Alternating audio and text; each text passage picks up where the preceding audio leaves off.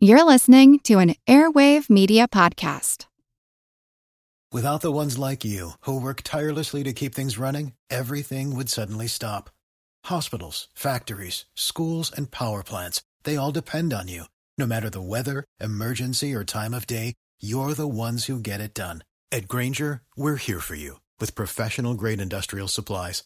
Count on real time product availability and fast delivery. Call clickgrainger.com or just stop by.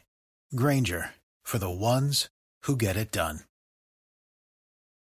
I'm Brian Buffini, host of It's a Good Life, the podcast for entrepreneurs. Over the past 25 years, I've built America's largest business coaching company. My podcast takes everything I've learned along the way, some great guests I've met over the years, and gives you the tools to grow your business and yourself. Entrepreneurship isn't always an easy life but with the right guidance, it can be a good one. So tune in to It's a Good Life, the podcast for entrepreneurs. There are a number of holidays celebrated all over the world where, for a few days, people are free from the usual social restrictions to do more or less whatever they want to. Mardi Gras like that in America, and in Myanmar, the country formerly known as Burma, their holiday, a New Year's celebration, takes place this month. I'm Jim Metzner, and this is the pulse of the planet.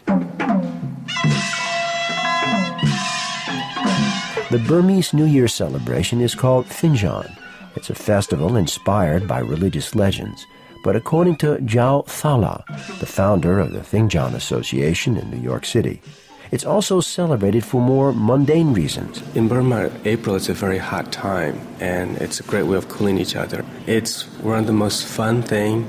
Imagine for three days you splash water each other and you can't get mad. The only people you don't splash water are pregnant women, monks, and the postman. Burma has a full roster of cultural and political restrictions, but during Thingyan, all those taboos are supposedly lifted.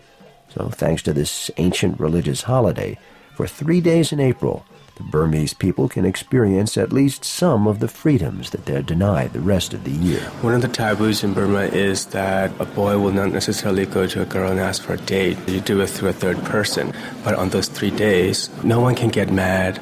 If a boy wishes to talk to a girl, they can go and directly talk to them, and the girl cannot get mad and the holiday of Thingyan could have a significant impact in a country known for its tight governmental controls. One of the taboos is, of course, to reframe your speech.